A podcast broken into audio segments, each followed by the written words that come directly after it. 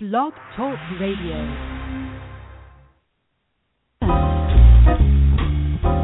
The great city playboys, they're always around to help build your hope up, then help drag you down. They'll leave you with nothing worth singing about. So now you're in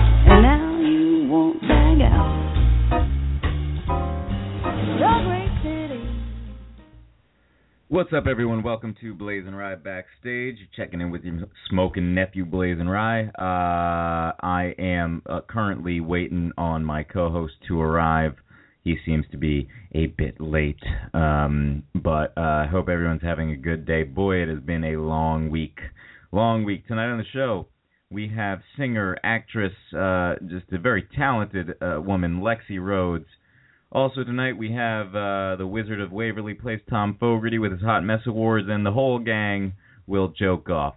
But first, now uh, he's arrived, I'd like to welcome the Sade to my batter-in-law, Mr. Jonathan Kmart Weeks.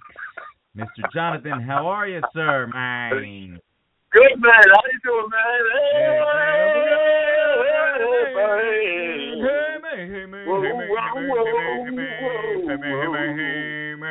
Well, with this is you? it now. Everybody get down. This is all I can think. This is how a heart breaks. Um, What's going Now- on, kid, my man? what'd you call me? Cable man? What's going on, kid, my man? Oh, okay. Uh, so I love that Kmart, man. Whatever happened to Kmart? Things ain't right when Kmart's going down. I feel like Kmart still exists. No? There is, there is. I think there's a couple left. I think, uh, I think there was one in uh, Milford for a while. I think that one might be gone though. Oh, yeah.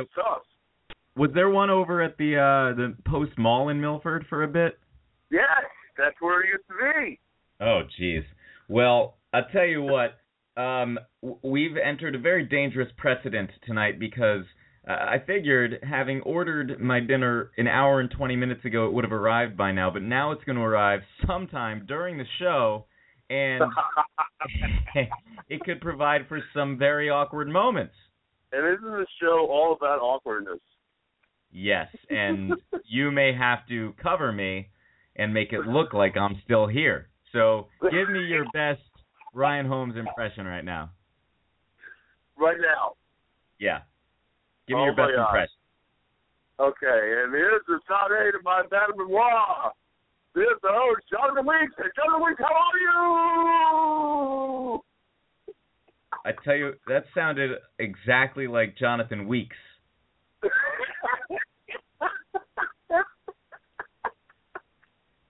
Um, what have you been? you know What what have you been gonna say, up to? Ryan? You know what I'm gonna say? What What are you gonna say? What? You know what I'm gonna say, Ryan? You know what I'm gonna say? Now you sound like Now you sound more like Julian.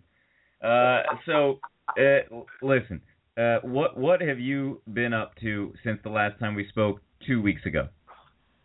Oh man, I don't even know. What uh well, uh I'll tell you what I'm gonna do. Tomorrow is oh the Saturday I'm going to uh, Vermont with uh Scott Spezio and the boys and we're gonna do our little uh you know, makeup bachelor party doing the uh, brewery tours of Vermont, the bad boys of Vermont. You sound drunk already. Doing the the I brewery am, I am. doing the brewery tours. the the brewery tours, the brewery tours. Which what breweries are up there? Uh, good amount. Um, so we're going to try to hit up the first one, uh, a brewery called Hill Farmstead. Mhm. Um, it's it's not well known. It's in the middle of nowhere. It's on a farm, of course, uh, but it's got probably 20 of the top 250 beers, according to BeerAdvocate.com. I'm driving, so I'm not going to be able to drink that much. So that sucks. But uh, then I'm going to Burlington, where they have Magic Hat, uh, a brewery called Fiddlehead. 45 minutes up north, where I used to live for a year and a half in Vermont. Terrible place. And St. Albans was uh, 14th Star. It's a brewery uh, started by, by a bunch of Iraq uh, Iraq war veterans. It's a great brewery. It's one of my favorite brewery. Then we're going to uh, Long Trail, and Vermont's got a couple others too. They got Harpoon and uh, Otter Creek. We're not going to be able to make those, so uh, it'll be fun. We're going to Ben Jerry's and Cat Cheese and uh, you know make a big day of Saturday and Sunday. Just kind of make our way back slowly. And and when when do you plan to have fun during that time, or is that not that's not part of it? That's a good point, actually. It, it's not going to be a whole lot of fun for me. It's to be a lot of work. It's to be a lot For of. some reason, I don't know why. It's I mean, it would sound lovely to anyone else, but to me that sounds like torture. No, no, you're. In a lot of ways, you're right. It is kind of like torture because uh, you're you're like in a mad scramble from going one place to another. You're not able to enjoy one place more more like you than, than you want, and uh, it's like a, a very compact amount of time, and you're doing as much as you can, and it is like a mad rush. It's like you know, it's almost like Black Friday shopping, foot brewery, and uh, drinking beer. Are you gonna hang outside the brewery with blankets and pillows at like uh, you know overnight? yeah, that might happen because I think uh, we'll just pass out drunk and go to sleep uh, outside. Didn't you do that for a Jonas Brothers concert once? I did. Yes. How did you know Nick Jonas? Oh, Nick. Okay, well that's different. That's okay. Um, but uh, something happened a couple of weeks ago. I, I think it was t- two shows ago. I think we briefly touched upon it last week, but I just want to play it and get your rea- now. What happened was I mentioned something about um getting a late night dinner when I lived in when I lived in Los Angeles, and uh and and you kind of lost it. And then at some point as i'm telling the story i realize how ridiculous what i'm saying is. And then i start losing it. And then fogarty gets very angry. And so let's just well, let's play that and i want to get your reaction and watch the Okay. food will probably come you know during like it did last time. Okay here we go. I remember when i was in la that taco bell had this delicious crunch wrap or something that you could it was meant to eat when you drove. So I would after like leaving work at midnight, I would eat this delicious crunch wrap from Taco Bell at like 1 a.m. in Burbank, and it was you know it was. Uh, what the hell does the crunch have to do with driving? That's what I want to know. it was like it was it was put together in a form that was easy to handle while driving. And just a regular wrap doesn't make that so? No, it was not a regular wrap. It almost was like kind of a pizza, but wrapped in crunch. and I hear you're still losing it over there. Uh, it's preposterous. You know, the way you're talking about it, it's like you're in love with this thing. Secondly, the concept of it is just preposterous. And, and Fogarty brings up a valid point. What does the crunch have to do with anything about, uh, you know, driving with a burrito in your hand? Why is that so important to the experience? it was not a burrito. It was I think they called it a was it a crunch wrap supreme or something? It was something that uh was in like an an octagon shape and wait, no. Wait, pentagon. It was in a pentagon shape and uh it it uh that's five sides, right? Pentagon? Tell you, yeah, yeah. Okay, so it had five it had five sides. It was shaped like a pentagon and you would uh be able to take it, you know, out of the the cardboard and eat it in that pentagon in a in a cle in a cleaner way than a normal burrito. It just sounds disastrous. I, I I really want to get my hands on one of these and just drive around, you know, frantically with one of these things and see if it really works. You know, just not, not just drive around like a smooth Sunday drive, but really drive around with it. You know, go Yeah, 90 you- miles an hour on the highway, trying to snack on it, and you know, get off the highway, going, you know, zooming through your neighborhood. I want to see how this really works, and it's, it's, it's uh, really as effective as you know as they say it is. you would. So you're saying you would drive as you normally drive, basically. Very correct. Yes, that's exactly right. Yeah. Well, I realized, you know, as I was saying that it sounded a, a bit preposterous. Um, and uh, I got it, you know, weeks. Uh, this is I I ordered this food an hour and a half ago so that we wouldn't run into this issue, and now we have a guest coming on, and the doorbell's gonna ring, and then I'm gonna have to d- disappear, and you're gonna have to cover for me, and frankly, I don't know if I trust you. Quite frankly, I don't blame you. Uh, I wouldn't trust myself either. Yeah. And I think there's just adds to the uh, genuine awkwardness of the show. I think makes the show as you know as beautiful as it is. What did you right. order anyway? Did you order from the health store again? Yeah, from the health food place, Grills Delight, exactly. Um, No. But I hear I hear that you have a guest for us tonight, Jon Weeks. Who you got for us? Oh, we do. Yeah. Don't yes, yes, we have quite the, the guest tonight. So now introducing Lexi Lawless, Xena the Warrior Princess. no. Wow. No. Damn it. No. Again, you mess up the introduction. Ugh. oh no, really? Oh, All right. So uh, let me let's redo that. Our guest tonight just had a great run as the princess in TheaterWorks USA's production of Skippy Jon Jones' Snow What at the Lucille Lortel Theater on Christopher Street in New York City. Please welcome. You also could have seen her as Xena the Warrior Princess. Please welcome to the program Lexi Rhoades. Lexi, how are you?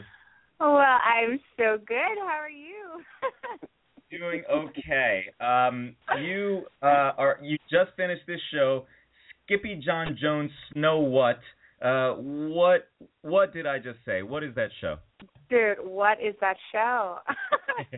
well, it's um it's based on some children's books. Um based Oh, on God uh, damn it. Skippy Here's- John Jones. I'm sorry, Lexi. Here's the food. I'll be right Oh my back. God, your Keep food's telling here. the story. And John Go Weeks, you cover for me. I'm going in. All right, Okay, I'll get try that my best. Hi, John. Hi, how are you doing? Good. How are you? Good, thank you. We are sorry for that introduction. Brian no me do that. worries. No worries. Yeah, but so um the Skippy Jon Jones books are kids books written by um Judy Schachner and um they follow a Siamese cat who thinks he's a chihuahua. And this is um the sequel to the original musical that um Eli Bolin and Kevin Del Aguila wrote um a couple years ago and basically um Skippy Jon has to go find this beautiful doggy princess named Nieve Kay, who I played. Um translated to English as Snow White. Um Oh, and okay. he has to kiss her ice cube to make her wake up. So yeah. it's pretty cool. and how did that? How long did that run for? And where was that playing? Guess. Um, yeah, it was at the Lortel Theater on Christopher Street in the Village. Um, and we ran from July 8th through August 7th, so just about a month. Um, but I've been with the show since its um, original development back in December. So she's Nieva K's sort of been my baby that I've been developing over the past few months. So it was really cool to have her in a full production and the creatives were amazing. Um, the show is so smartly written. We got really great reviews. We were in New York Times Break Pick, and it was Oh, really wow. great. Yeah, it's fun. I noticed that uh, that review in the New York Times. Uh, it, it was great. Uh, how did that, how did that? I'm just thinking, like, imagine if you're in the middle of doing West Side Story or something. You're like, oh, the delivery guy's here. You're in the middle of, you know, Maria. Hold on, I gotta get the Domino's guy. How unprofessional was that? I am so sorry. it's all good, hon. You gotta eat. You gotta eat. I yeah, yeah. Mm-hmm. I get it, and it's it's from the health food store too. What did you get? It is. Uh, it's it, it, they're baked sweet potato fries, so you know they're not fried, they're baked, and uh, uh, some sort of um, bootleg quesadilla thing. Is the, is the quesadilla vegan or something? No, there's there's steak in it. That's what I'm talking about, man. You gotta balance it out. so the um, Yes, of course, because without you know everything in moderation, everything unless you know you're me and you're drinking, and then you wind up waking up in Coney Island uh, thirty times. So um, if uh, so, the New York Times gave you a great review. How how was that? How did that feel? It was cool. It was really cool. I mean, they they said that I brought on the Latin heat, which made me feel really good. I was like, oh, so my accent was that good? Yay! it was it was awesome, man. Like I had such a good run with this show, and now that it's over, I am resting a lot. I mean, we had 12 show weeks sometimes. Um, hmm. yeah, and the first show was at like 10:30 in the morning, so yeah, it was a lot. It was really taxing physically, and it's a really high energy like athletic show. Mm-hmm. So it was basically like 60 minutes of cardio every day, twice a day, sometimes three times a day. Yeah. Did you still have to go to the gym, or was that enough cardio that you were like, okay, now I don't have to go to the gym. This is fantastic. Oh no, I absolutely went to the gym. I was at the gym every morning at 7 a.m.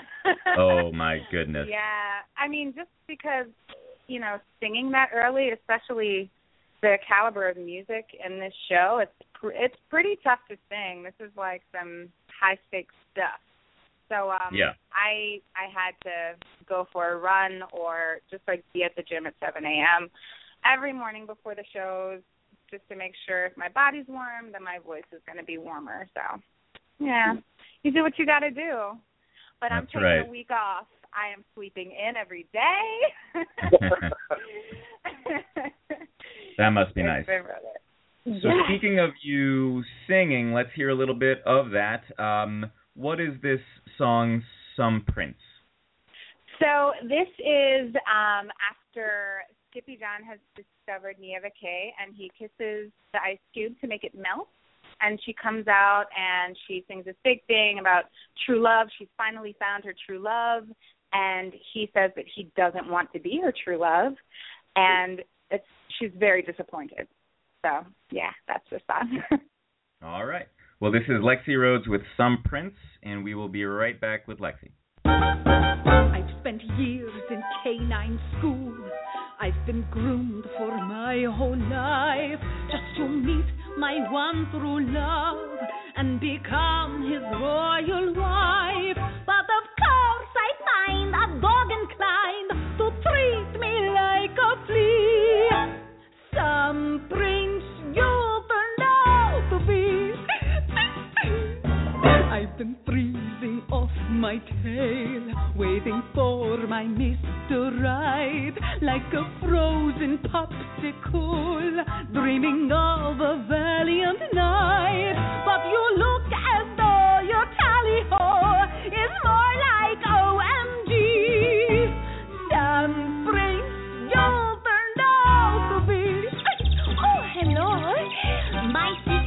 loving hoochie, got a big romantic smoochie from a prince with a super pedigree. My sister Cinderella wished upon an Estrella, and poof, doggy Matthew.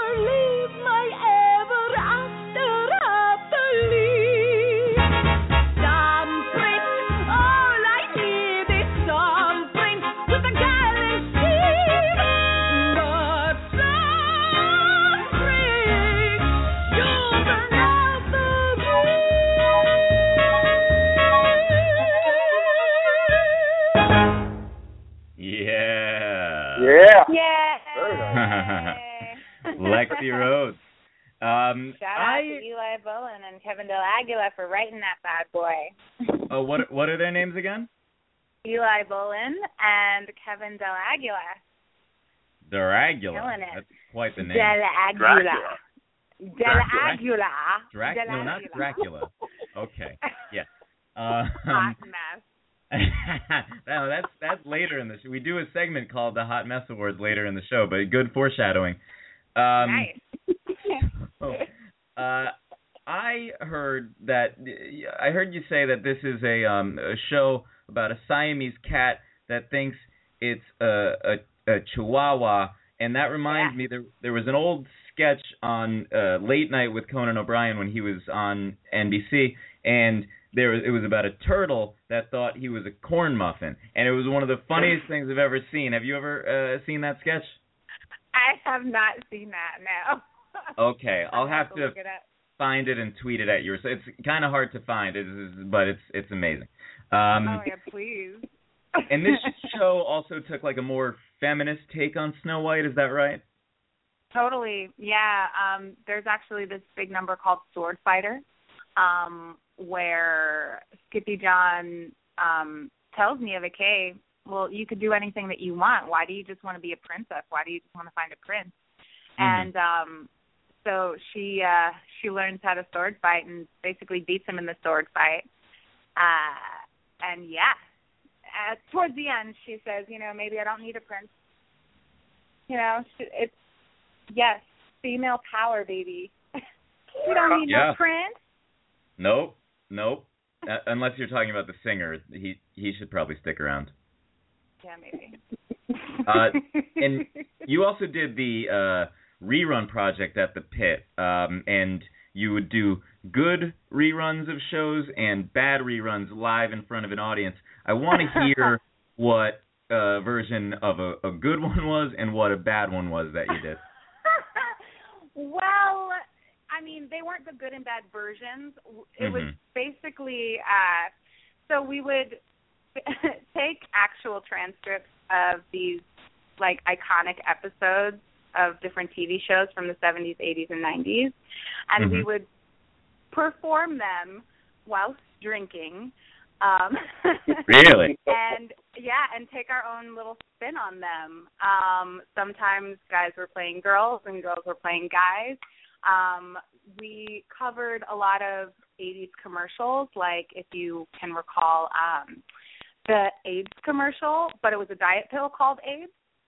Um, Okay. yeah, things like that. It was awesome. You know, have you ever seen those commercials? Like, you know, I I was so overweight, but then I got AIDS. no.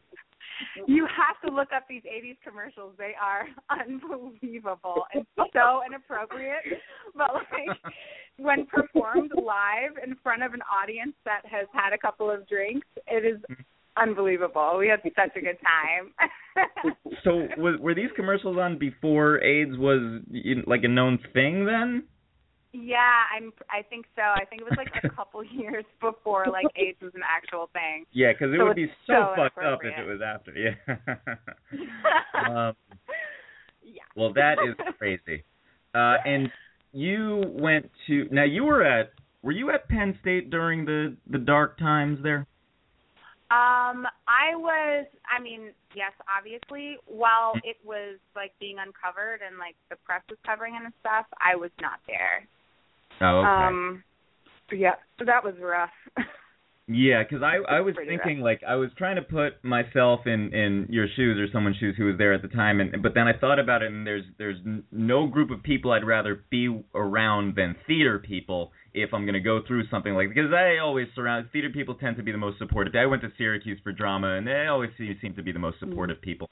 Um, but uh, but yeah, so so. So that was kind of like a, a dark shadow was cast, but um, th- did you have a um, a, a good time there? I had an amazing time at Penn State. I had Mhm. such a good time. Um, I also, I mean, I was in the musical theater department, and we're a very small community there. Um, there's only um, 12 to 15 per class there. So I was in my own little community within the huge school, which was great. Um, Mm. And we're also best friends to this day. Um, but yeah, I mean, when that whole thing was going on, it was kind of hard to even walk around New York with with a Penn State hat on. You know. Sure. Yeah. It was hard, but you know, I still bleed blue and white, so hey, repping hard. and and you had a great education there and and you you I read that you said that you didn't know much about musical theater prior to entering that program. Is that right? Correct. Yeah, I was a late bloomer when it comes to the arts. I mean, I was I think 16 when I first um, you know, even auditioned for show choir in my high school. Um I was sort of a you know, boy crazy little girl and just like wasn't focused on anything outside of just like, well, I just wanna like hang out and go to the movies and see boys. And then I saw a school play um at the school and uh it was a Little Shop of Horrors and I grew up in um like a 98% black community and it was an all black little shop and I was like I want to do that. I want to do that. So, you know, the rest is history. I mean, I I uh joined show choir and then I got into jazz choir and did a lot of um a cappella group stuff and then my um my instructor of the show choir actually uh, introduced me to a voice teacher uh named Robert Edwin and he was like, "What do you want to do with your life?" And I was like, "I don't know, journalism." Like I had no idea. Mm-hmm. and um he was like, well, I think you could maybe have a shot at this. Like, let's just prep you for some college auditions, see how you do. And if it doesn't work out, then you can go to Rutgers for journalism. I was like, okay. so we did, and I mean, I had a great time. I mean, I was totally unprepared. I mean, the first day of classes, I remember my freshman year class, that first class, 1 p.m. movement class um, everybody got around the piano and started playing um, Seasons of Love from Rent, and mm. I didn't know it. I was like you, so left out. you were so probably the out. only one, right? Exactly. I was yeah. the only one who doesn't know Seasons of Love, you know. So, um, yeah, but now after after college and all that, I have all that info under my belt, and I'm able to actually be immersed into the community and like have the knowledge of it all. So it's been fantastic. It's been and where did you grow up? Did you grow up in in Jersey? I did, yeah, in Willingboro, New Jersey. We're about 20 minutes outside of Philadelphia. Um, oh. Yeah. So it's a hoagie, not a sub. Um, we don't pump our own gas. oh, so um, annoying. That's my yeah. least favorite part about about New Jersey is that I can't just pump my own gas. Um Yeah. Oh, I love it. My dad Uh, from New York, so he always hated it too. He would always get out and try to pump his gas, and like they'd be like, "No, no, no, no, sir, sir, sir." I was like, "Dad, stop embarrassing me." yeah. Um, now, speaking of people who like to make their own gas, Jon Weeks, do you have a question over there? Very nice. Um, yeah, I, I don't like pumping my own gas. I have to say, I, I like the uh, New Jersey thing. Um, my dad didn't like it. He's from New York, but uh, yeah, I'm, I'm a bit lazy. So anyway, uh, my first question to you is, what is your favorite song to perform live and why? Ooh, that's a good one. My favorite song to perform live. Ooh, um, probably I Got Love from the musical Purlie. Um, just because you always have to be on point for that song and it's always like really energizing and exciting and any crowd loves it. Okay. And uh, what are what are your other passions besides singing and Broadway? My other passions, let's see. I love animals. So I babysit my sister's dog all the time. I'm. Um, see, um, I cosmetology. Um, I almost had my cosmetology license in high school before I wanted to show choir. Um, I love doing hair and I love doing my hair and makeup and um I actually did that a little bit in college, um, doing people's hair for like side money. Um, Oh, okay. what else? I mean, I like to write a little bit, like Mhm. poetry and stuff, but just as an outlet for myself. So no, I will not read anything to you right now. Ah. What- Lexi, you were on that. Um, you were part of that reality show about Grease. You're the one that I want, and I read. I totally was. Yeah, and I I read. I remember, you know, suffering through that premiere episode and thinking, oh, I cannot watch any more of this. But I rem- I read that you said I stayed with the grounded people and we all had a great time. I want to know about the ungrounded people. Can you tell us about oh any of them? Oh my gosh! Don't even ask me that. I shouldn't have said that in that interview. That was awful of me to say. That was awful of me to say. Um, no, you know what? In any theater environment, you're gonna have like um the people that you connect to who who aren't, you know, the musical theater machines. Is all I was really Tell myself Getting so many at, you know? why don't you ever learn to keep your big mouth shut? I'm I'm sorry. oh Tom, my gosh. Tom Fogerty's singing to himself. I didn't realize I put him on the air yet. Um, that was beautiful. That was gorgeous. sorry about that. Sorry, Tom. Um, no, but I mean, I had I had the friends that I was close to, and you know, I'm I wasn't taking away from anybody else. It was just those people that I was hanging out with. But that was a poor choice of words. It's interesting that you said that because I was just listening to a podcast earlier today, Gilbert Gottfried's Amazing Colossal podcast, and he had Paul Williams and Tracy Jackson on, and and they were talking about how they're starting a podcast and they have a book out and how Paul Williams has all these diehard fans, and then Tracy Jackson goes, "Well, Paul really has these diehard fans, and I you I probably shouldn't say this, but." They're all between 50 and 60 years old and very overweight. And I'm like, well, what are you you're totally alienating the fans that you Oh could have had. you know, why did you say that? Yeah. Wow. Yeah. Yeah, Yeah. you gotta be careful. You gotta be careful with what you say, because sometimes you don't even mean it that way at all. So Yeah. yeah. Um, So uh, we're gonna play a quick game and then um, and then uh, we'll get into uh, the hot mess awards and let Lexi go. So um, Jon Weeks, what is what do I always say is the most important thing in life? Doing hood rat stuff with your friends. Doing hood rat stuff, right? And when I do hood rat stuff, I uh, enjoy um, just uh, researching a lot because I'm by myself in my room and that's where I do it. And I research what lyrics to songs actually mean. So, Lexi, I've seen a few videos of you on YouTube singing various tracks, and and I've learned the proper interpretation. So we're going to take a quick quiz, and uh, you and Jon Weeks will be my contestants. So we're going to get into our new game, lyric interpretation. Here we go. Oh yeah. Um, all right. So Lexi, you do a song uh, uh, called "Douchebag" by uh, Capatides and Gammerman. Is that right, or Capatitas? Capititis, yeah. Capatitis and Gammer. Oh, it sounds like uh, something you go to the clinic for. In the song, she says. uh, in the song you sing, "What a douchebag! What a cocky fucking douchebag! Are you glad? I know that you sell bonds. Does it make you feel like a big man?" Is this A, a young woman standing up to her fratty date? B, Elizabeth Warren taking on the financial industry? Or C, Donald Trump's campaign slogan? And that's to you, Lexi.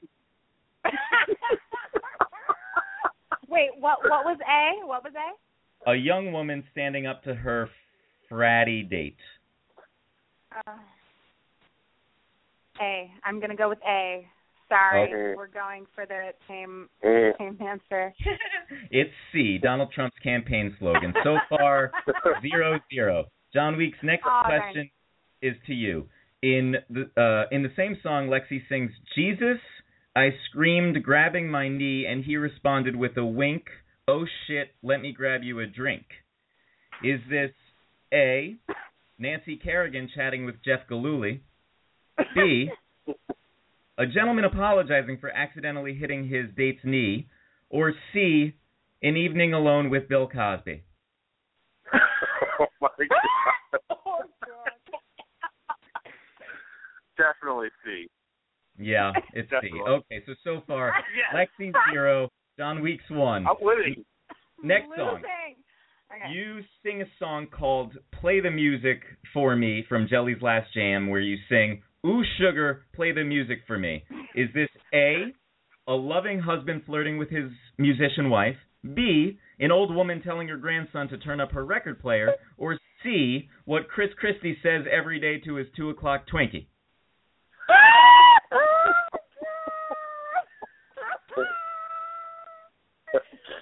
Oh, I mean, I have a feeling that it's not A or B according to you. Uh, I'll, I'll take it. Uh, so 1 1, uh, Lexi and Weeks. And um, this one to Weeks. All right, Lexi sings music and the strutting of a sweet looking man, music in the stroking of a sweet talking hand. Does this line refer to A, a handsome man's swagger when he walks, B, an ode to the importance of music in all aspects of one's life, or C, something you never want to say around Pee Wee Herman? oh my god. I'm gonna go with C. Definitely. It's C, just something yeah. you don't want to do around Pee Wee. Correct. No, never. Two one weeks. All right. Next one. Uh, maybe we'll skip that one. Uh, let's go to this. Okay, to Lexi. In the song "Fall Apart" by Sarah Feet and Peter Hodg- Uh-huh. Hod- Hodgson. Is that it? Yeah, yeah. You sing. What if I don't? Sorry, I had a stroke just there. What if you sing? what if I don't want to let reason take the reins? Is this A, a young girl giving in to loving a wild man? B, what a 20 something says before going out and partying? Or C, the official slogan of the Republican Party in 2016? Definitely B. B, really? According to you, I think it's going to be C. Oh, C. Yes, C. Cop out. Okay, so now we're tied. Now we're tied. Um, Uh-oh. All right, and let's see, let's see, let's see. All right, here's the last one, and um, this may be a bit too soon, but I'm doing it anyway. Lexi, Okay. Uh, so so this is for the tiebreak. We're at two two now. Um, if I I have no idea how to do this, but I'm just gonna ask the question and one of you answer it. So Lexi, you sing. You are making me crazy in this marriage. Is this A, a woman about to pack her bags and leave her husband? B, a husband about to check himself in, into a mental institution? Or C, what Frank Gifford said Tuesday morning? Oh, oh. It's too, it's too early. Too early. oh, oh, oh man. I refuse the answer. Yeah, I mean. All right, let's call let's call it a draw. Um, so uh, uh, we got to go. But Lexi, what do you have uh, in the pipeline? Anything coming up you want to plug? Baby, I am just back on the grind, auditioning like crazy again. Somebody hire me, hey! and um, you know, just a shout out to my management team, CBU Management, uh, Susan over there, and then Patrick at JC William Agency. You guys are always getting me work, and it's amazing. I'm having a great time. So Awesome. Shout out to yeah, shout out to Patrick, and um, uh, well, I we didn't really even scratch the surface, so I hope you come back. We had a great time with you, Lexi. I would love to. I had a great time, guys. All right, take care. Thank you. Bye, guys. Good night. Bye. Take care. Jon Weeks, do you know what time it is? Oh my God! It's a hot mess from Words with the Wizard. It is, and I think he might want to kill me now. Oh, for Pete,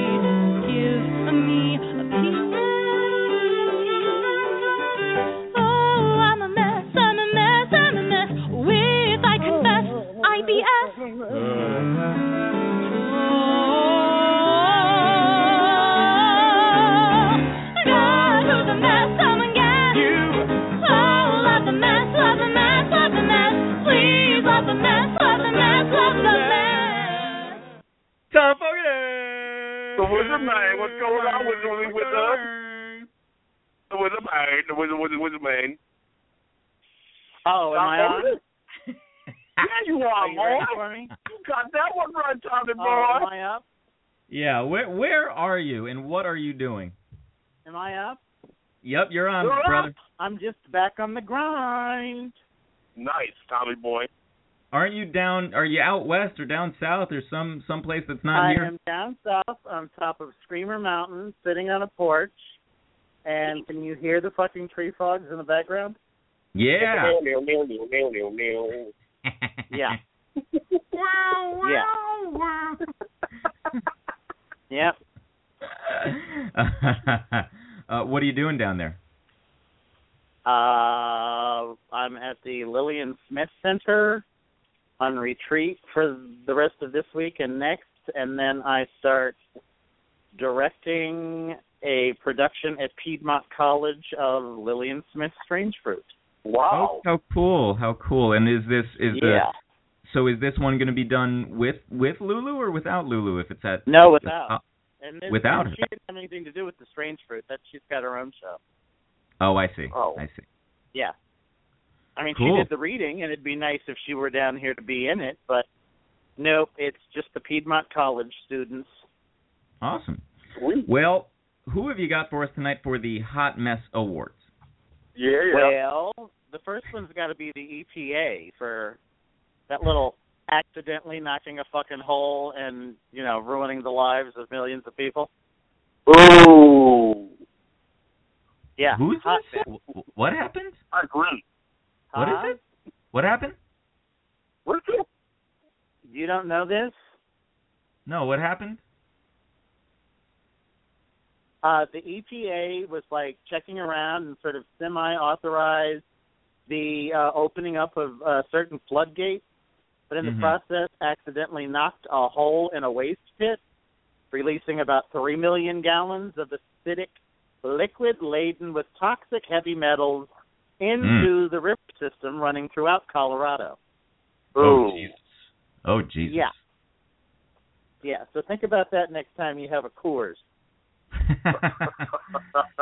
uh man, I have friends in Colorado. I hope they're okay. Ugh. Yep. You're so assuring. Yeah, they assuring. turned the water brown, and uh, Trump took advantage of it. It basically said that the EPA should be abolished and it should be all state run. Oh, I That's see. what happened. Uh, And and Jon Weeks gave that a standing ovation. so I don't give it a standing ovation. I don't do that. I don't do that. and who is your second hot mess, sire? My second hot mess, I'm not sure if it's Kelly Osbourne or Rosie Perez. Uh oh. I think they both over fucking reacted. I mean, you know, that's the one thing that I'm sort of with Donald on. Is like how Mhm. fucking PC everything has become. Mhm. Yeah. Yeah. You know, Agreed. it's just it's it's a tad much. I mean, she was making an obnoxious sort of I mean, she was making a like Gilbert Gottfried kind of joke. hmm To which Rosie like had to get on her Latina train and flip the fuck out. Yeah. Jeez. I, I see both sides, but at the same time, it is a joke. Right. You know, it, you're right, and the uh, it, and and when you have Jerry Seinfeld of all people saying he won't do colleges because people are too PC there and they Right, don't know right. what humor is. Of all people, you know, the cleanest comedian you could find. Uh, right. it's you know yeah there's there's a big problem people don't know what racism is they don't know what sex is there's no shades of gray everything's black and white it's people have no perspective on anything That's right. Yep. Chill out, people. Come on. and who is your final hot mess sire My final hot mess is fucking bang. uh-oh For after Oh. using my card and traveling, at the fifth purchase at a liquor store, they decided to say I was declined because I forgot to check in with them to tell them that I was fucking going out of town. I don't even tell my mother I'm going out of town, but apparently now I have to tell my fucking bank. You're gonna get Yeah. that liquor made. Yeah, while I'm standing there with a fucking gallon of bourbon in my hand and decline. Like fuck you. did you did you wind up getting the uh the bourbon Yeah, I mean I do have another card, you bitch. Uh, well, I was wondering if you called. I I may have called in that instance, Chase. Uh, no, I can't call. And after Leslie leaves, I'm on her phone right now. Once she Yeah. leaves this weekend, I won't have a phone up here. You remember how that goes. Oh. I have Yeah. to find like the correct fucking pine tree on the north side of the mountain to stand in front of and hold the phone up to be able to get anything. That's how uh, Weeks co-hosted for that year in Vermont. Yeah? I stood, I stood alone at 9 p.m. Yep. every night on a uh, empty and uh, isolated football field. It was very strange. Very strange. Yeah, you know so you know the feeling. yes, You I know know the that. I feeling. know you down here the there'll be like down here at night you can drive like for ten minutes and not see another car and then all of a sudden there's like six cars pulled off the side of the highway. That's because finally they have reception.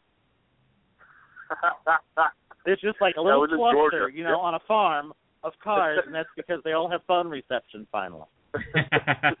Farm. The You thing I don't get about the uh the credit cards, it doesn't make sense. Don't they understand that people move around? They're not just in a ten mile radius of their hometown. It doesn't Right. make any Well, not only not only that, what pisses me off is it's the exact same travel and same places I go every Yeah. fucking year. So wouldn't you think the computer could like go, oh, he's in Clayton again. I guess it is him. You know, not suddenly just I'm in bumfuck North Dakota. Yeah, call me on that one. Decline my ass when I'm there, please. I'd welcome a declining in bumfuck North Dakota. Yeah. Yeah, did you know, put me out of my misery. Yes, decline it. Are you guys lubed up and ready to joke off? oh, you, you, no doubt about it. All right, let's do it.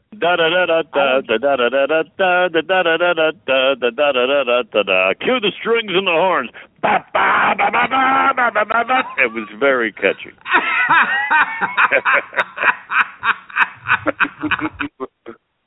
uh, I'm not so sure I'm going to be able to have a happy ending because these frogs are creeping me out. Yeah, you they gotta watch bugs? out for the bugs down there. The thought of like jacking off on the porch in front of them is just not. Oh, we're joking. I'm sorry. I'm as high as these Georgia pines. if you were to actually uh, ejaculate on the bugs, uh, it would probably kill them, right? Well, that's why it creeped me out. It might mutate. To I don't know. with, to begin with, if I could hit them from where I'm at in the fucking tree, I'm in the wrong goddamn business. you might you might impregnate I one of could be bugs. the new Ron Jeremy if Yeah, I you could might fucking do impregnate that. that bug. Yeah, you're gonna get that bug pregnant. Right, Um, right. Washington State wanted fugitive and convicted bank robber Jason Stange was arrested after being spotted acting in a horror movie called Marla May. When arrested, Stage said, The real horror of all this is that terrible film. Aww. Marla May. Marla May. Chicka bow After 300 and, after 380 Americans reported stomach illness, authorities investigated 11 Mexican farms and discovered human feces and toilet paper in fields where cilantro was being grown.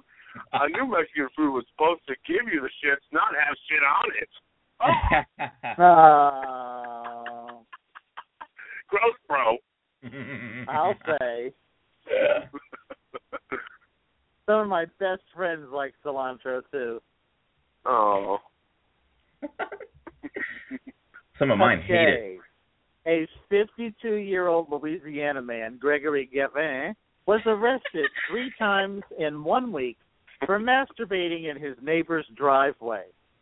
When questioned by the police, the man said, "Ah,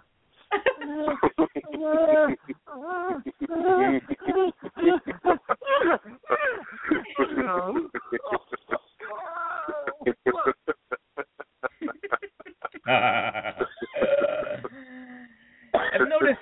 I don't know about you guys, but I've noticed as I as I after I turned thirty, uh, uh, those those moments are much more intense than they used to be. You know what? I agree with that. Yeah. Why? What, what- what about you, Fogarty? Uh, well, especially when you're in a driveway, that's a real turn on. a Northeast Ohio. I might have to go hit. I might have to go hit the gravel road here after we finish. Ew. A, nor- a Northeast Ohio man was. Pre- you might get that gravel pregnant. You better be careful.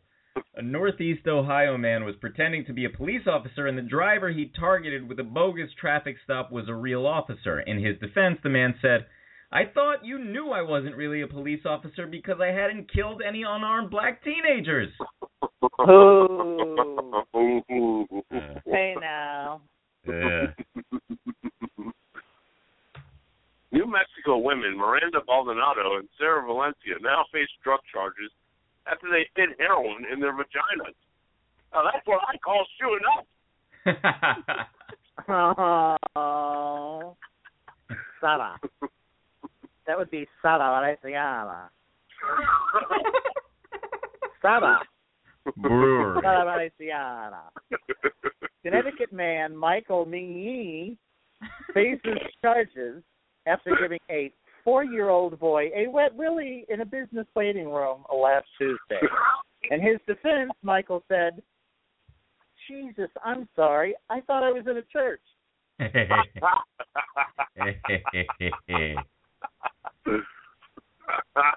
Bless me, Father. Iowa men Christopher Adam Matus and Ken Jerome Doobie were arrested after the remnants of a methamphetamine lab were found inside a Taco Bell in eastern Iowa. What I wonder is if the mess with the designed so to consume it while you were driving. That's gross, Jerry. oh Lord. Did, where'd you find me? Did you just like search the weirdest fucking names for the week? I, yeah. What is Kid with Jerome? Doobie. Yeah. Ken Jerome Doobie. Christopher Adam Jerome Matus. And They my like a Doobie-doo. okay. Police say dogs in Altoona, Pennsylvania, were trying to get a box of cupcakes left on top of the stove when they knocked off the stove's control button, thus starting a fire. Hmm. The only thing that usually burns me is pussy. yeah, that one right, Tommy boy. Thomas Gilbert Jr., who killed his hedge fund manager father, allegedly because his dad docked his $3,000 a month allowance, has requested yoga in jail. He's since learned the yoga position cock in butt. Mmm. Mmm. Downward facing dog. I like that one. Uh, yup. That usually comes right after downward licking Nami.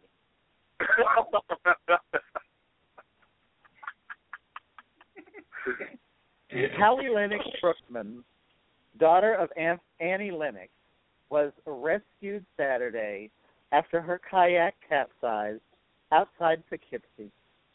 Her boyfriend's body was found days later. I guess for this happy couple, it's no more I love you. Oh. Language is leaving me. Oh. No more I love you. Language is leaving me. Oh, wow. Wow.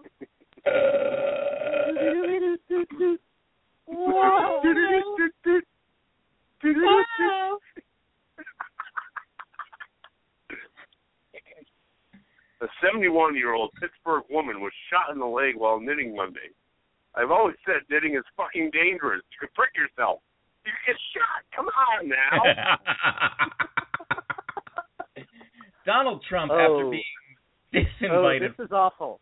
This is awful, and I got to throw this in there. I don't know if this is urban legend or not, but Okay. I fucking once read about a dude that used a glory hole, and the person on the other side was like sort of like evil and sadistic, and Mhm. stuck two knitting needles through it and left, and there he couldn't then get it back through the hole because Oh. the needles in the cro- yeah so wrong. Oh my Yeah. god. yeah knit one pearl two on that one. Oh, wait a minute. so the so she stabbed him with the knitting needles, and then his cock blew up, so he couldn't get it through the hole. No. He put the needles in like in the shape of a cross, so that he couldn't pull it back through the hole. Oh, Oh man, Yeah. Gross. that's wrong. gross, bro. Yeah. Donald Trump, after being disinvited from Erick Erickson's Red State gathering, said, Not only is Eric a total loser, he has a history of supporting establishment losers in failed campaigns, so it is an honor to be dis- to be uninvited from his event. As punishment for these comments, Trump was given detention and no video games for a week.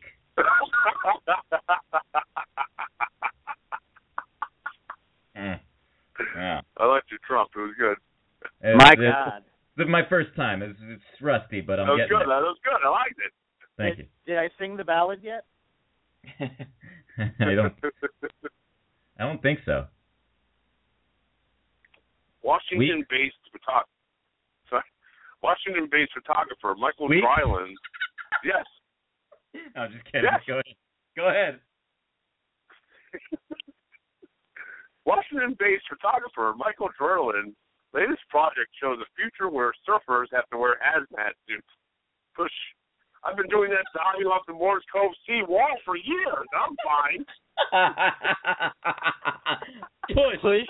Push. Push. Push. Yeah, I, I Push. thought it was a Push. push.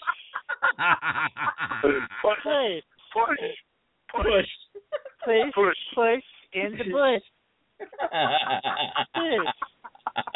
Push. Push. Push. You know I want to get down. Pro Football Hall of Famer Frank Gifford died Sunday at age 84. He was finally put out of his misery. Oh, was he sick? No.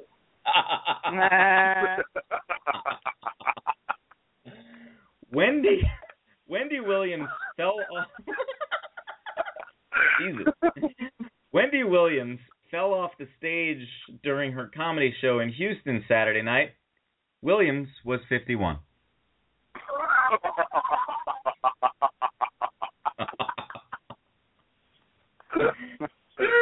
okay. Oh, oh, Sonny boy.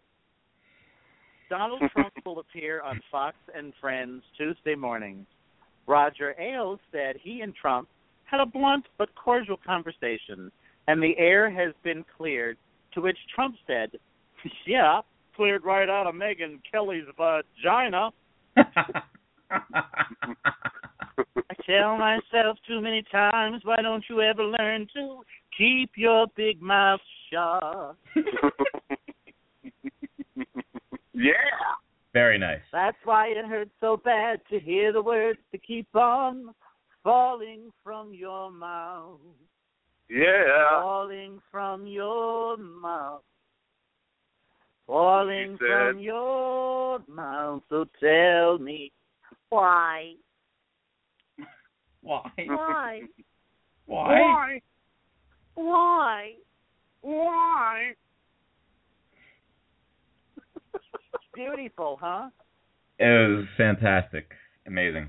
Thank you. Uh, Pat Robertson this week said he has of gays. Said tolerant Christians told Robertson the feeling was mutual. Yeah.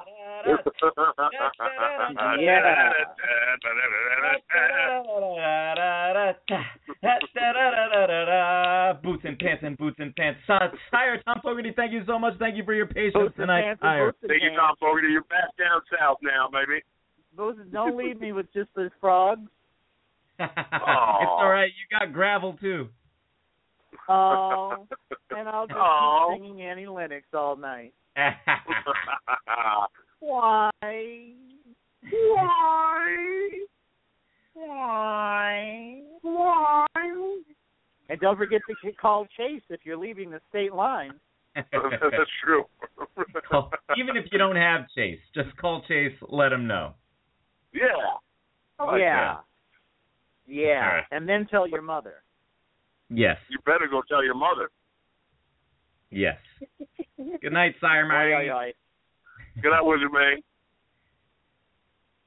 Um, so weeks. Uh, uh, uh, uh, uh, uh, uh, uh, uh, uh, uh, uh,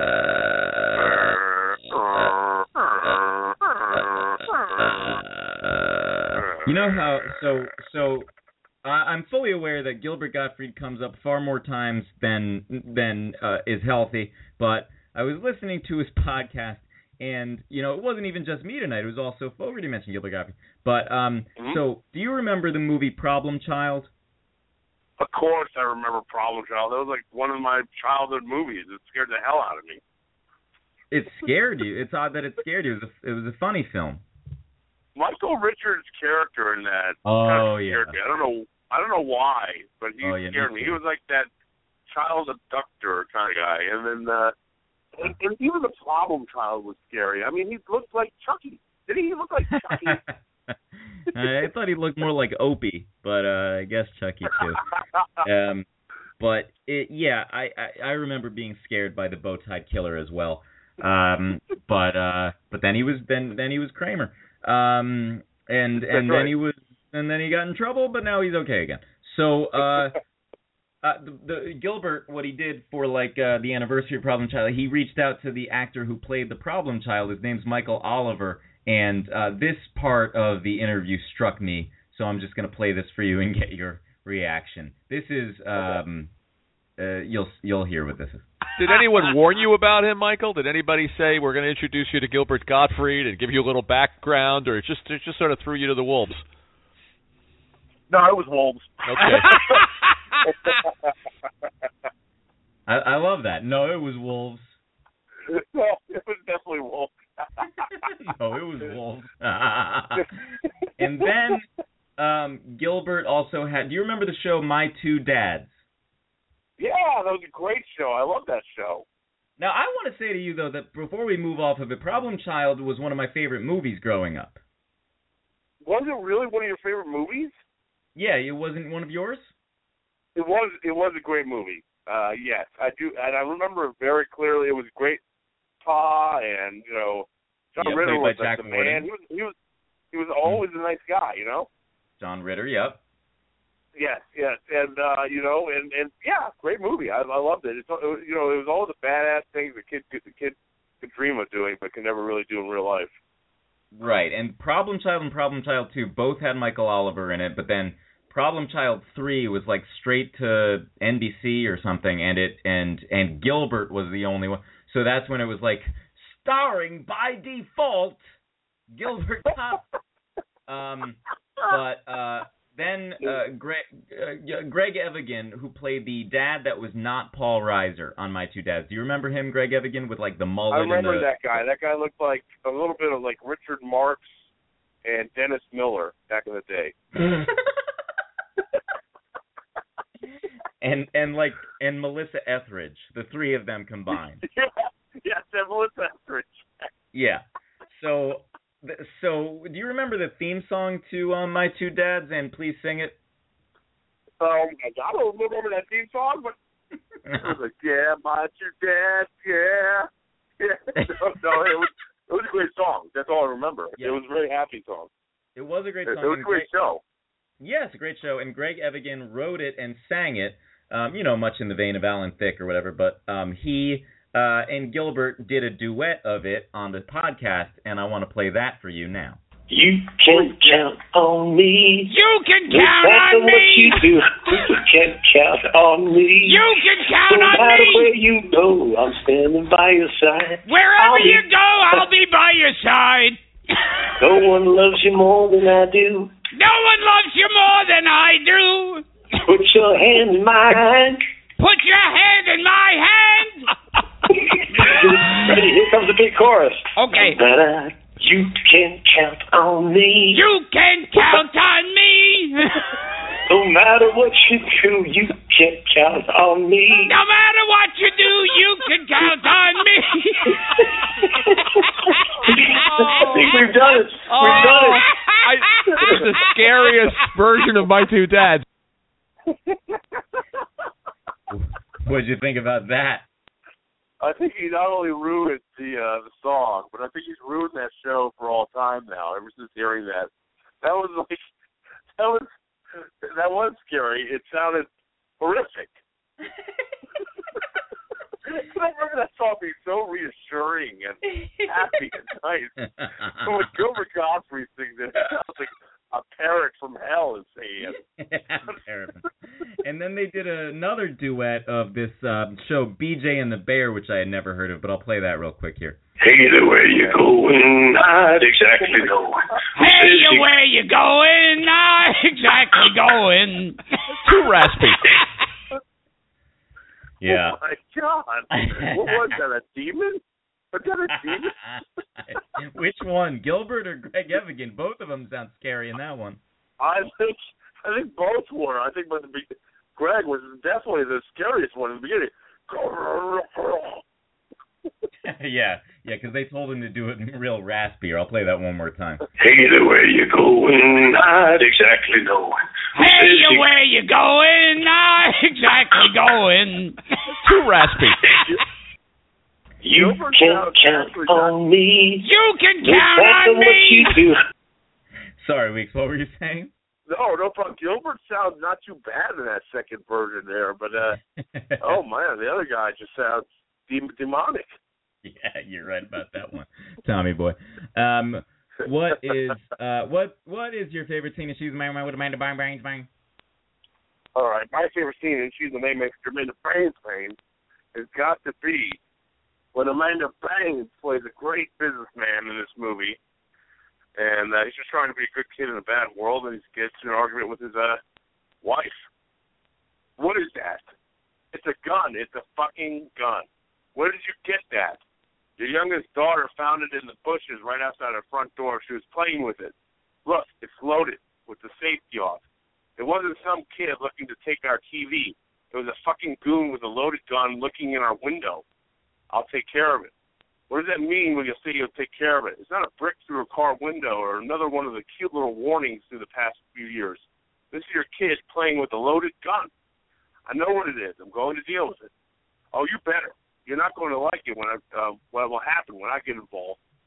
And that's my favorite scene. is She's the main man, but made of pain to me. Yes, yes. What um what what what what movie what colon movie was that from? That was from Precious colon a most violent year. You know what? Can you Yes. would you do me a favor and do me the honor of doing it one more time while I pay attention? sure, sure. Thank All you. right, here it goes. What is that? It's a gun. It's a fucking gun. Where did you get that? Your youngest daughter found it in the bushes outside your front door. She was playing with it. Look, it's loaded with the safety off. It wasn't some kid looking to take our TV. It was a fucking goon with a loaded gun looking in our window. I'll take care of it. What does that mean when you say you'll take care of it? It's not a brick through a car window or another one of the cute little warnings that we've gone through the past few years. This is your kid playing with a loaded gun. I know what it is. I'm going to deal with it. Oh, you better. You're not going to like what will happen once I get involved. And that's my favorite scene. She's the main man for made it bang. Yes, yes. I can't. I can't get the uh, you know, the emotion there. Jessica Chastain is is like a monster in that film. Yeah. Um and um And oh what's how how scene? in She's man. well how brilliant is Oscar Isaac in that film? Oh, amazing, amazing. He's a great actor. He's a phenomenal actor. Phenomenal, actor. Phenomenal. Yeah, it's phenomenal. It- Um What do you think of that film though? Kind of. A lot of people don't like it because it's kind of slow. Oh well, fuck them. So here's the here's my thing with a most violent year is when I um wanted to go celebrate my one year of being sober. Um, I wanted to go with like my bros in New York and go see Top Five, the Chris Rock movie, and it wound up being just me and Ross. So you know that's the type of friends I'm working with here, and um, and so uh, prior to Ross getting to the theater, I ha- I was very early. So what I did was I walked into after I got the ticket to top five. I walk into um, a most violent year because it was just starting, but I knew I wasn't going to be able to finish it. So uh, so I go and I get very engrossed in it, and then like halfway through, I gotta leave to go to the Chris Rock movie. So I left and I turned to Ross. I was like, yeah, now I'm I'm very like you know I'm I'm uh, it's like a cliffhanger. It's driving me crazy. He was like, oh, you you screwed yourself there. You screwed yourself. And um and then I never got to finish it in the theater. And then I um I always thought about like renting it or whatever when it was uh when it first came out a few weeks ago uh to rent. And then as soon as I saw it on uh Prime Now the other night, I added it to my watch list. I watched that shit, and then to make it even crazier, it's taken me four nights to finish. so, like, I kept on like falling asleep at inopportune times. I kept on, you know, I was very late. I was tired. And uh anyway, finally, I finished it last night, and I I I loved the movie. I loved everything about the movie except the very end. What about you? Yeah, the ending was a little weird. It was um kind of depressing, kind of misplaced, kind of like, you know, it didn't leave a whole lot of room there. It wasn't a happy ending because I felt bad for that guy, but I mean, like, it was a happy ending for him as a businessman because uh, I think it, it gave him some closure and uh, he kind of had some leverage against the. Um, just showed you how crooked the world was, or kind of is kind of portrayal now too. So, um, but yeah, I mean that was a great film. Yeah. Calm yeah. under uh, intense pressure, how to run a uh, you know an honest business, and you know with all these dishonest elements throughout the city. I think Yeah. it was taking place during the 70s and 80s, and uh, you know it, it was a supportive but a crazy wife. You know. Well, what what a you can see what a shithole the city was during that time with all the Yeah. graffiti all over the place on the subway trains, and you know they really captured the the grittiness of of New York has really uh, gotten nicer since the 70s and 80s. Um, I agree. but uh but yeah, I I loved it for the most part. And I thought the performances were all brilliant. I didn't even realize that Andrew was played by Albert Brooks until I saw it in the credits at the end. Oh, I I I, I realized it, but through the film, I, I realized it because it's the character, unlike most of his characters, he's very serious, very uh, Yeah. you know, he was like a lawyer, like he's a confidant almost. Yeah, and he looked Yeah. old as hell. Yeah, he was very old. Yeah, very Um, old.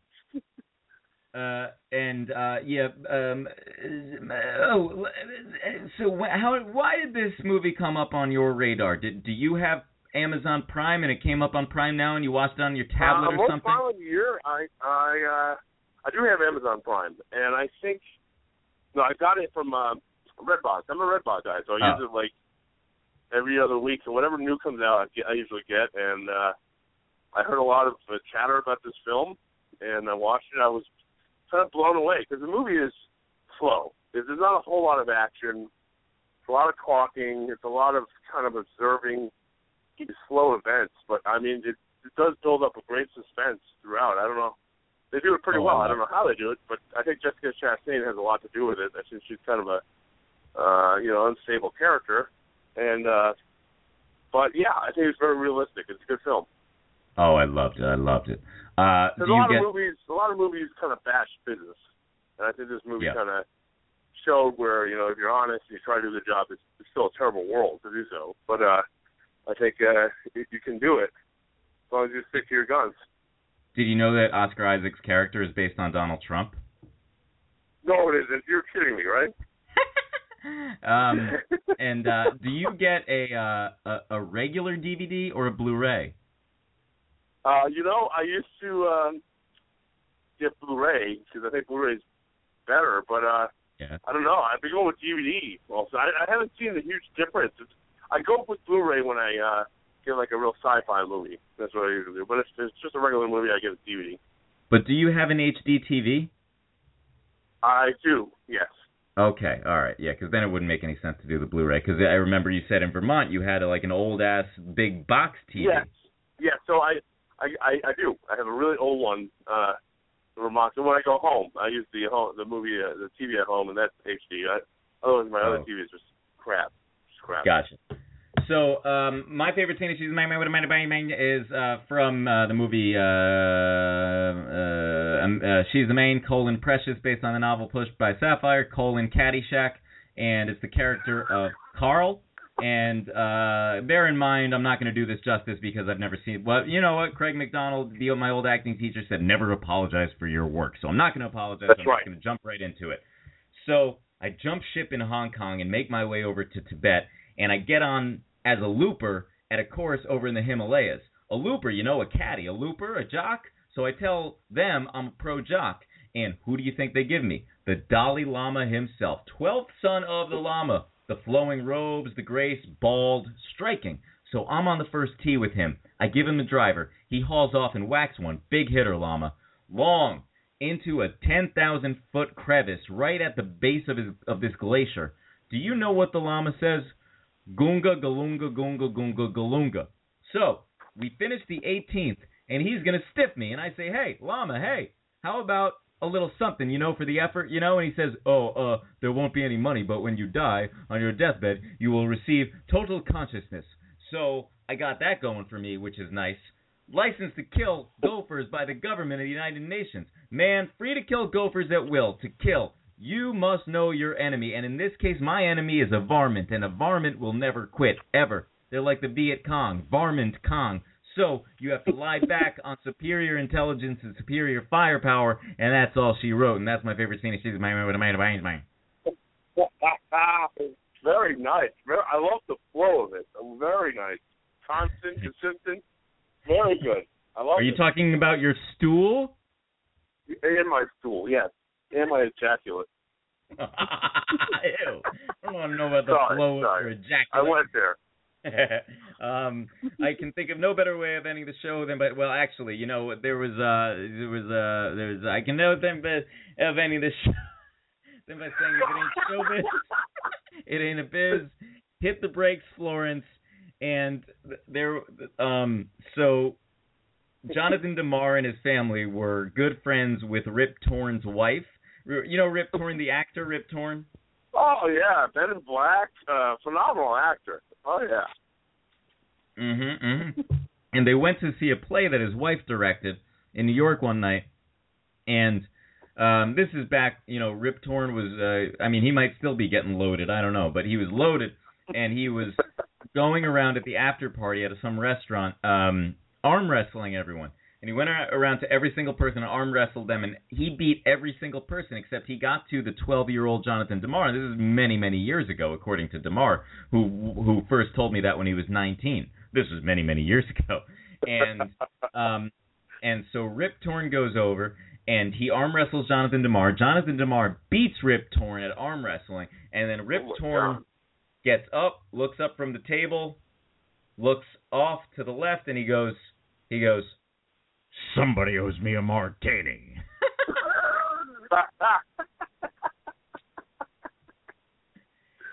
classic story, classic, amazing Yes. story too. yes, yes. How And did twelve-year-old Demar be Rip Torn? I, I don't know. I have no idea, but he's he's a strong boy. If he is. uh, he, he must be. yeah, if you have a Barbie doll, what are you gonna do with that thing? Take her out on a date. You're gonna dump her out of the car. You're gonna realize you're gonna have a good time by yourself. Give yourself a wet willy. Go to your neighbor's driveway and go uh, pleasure yourself. nice callbacks to everything. Good night, John Weeks. Good night, everybody.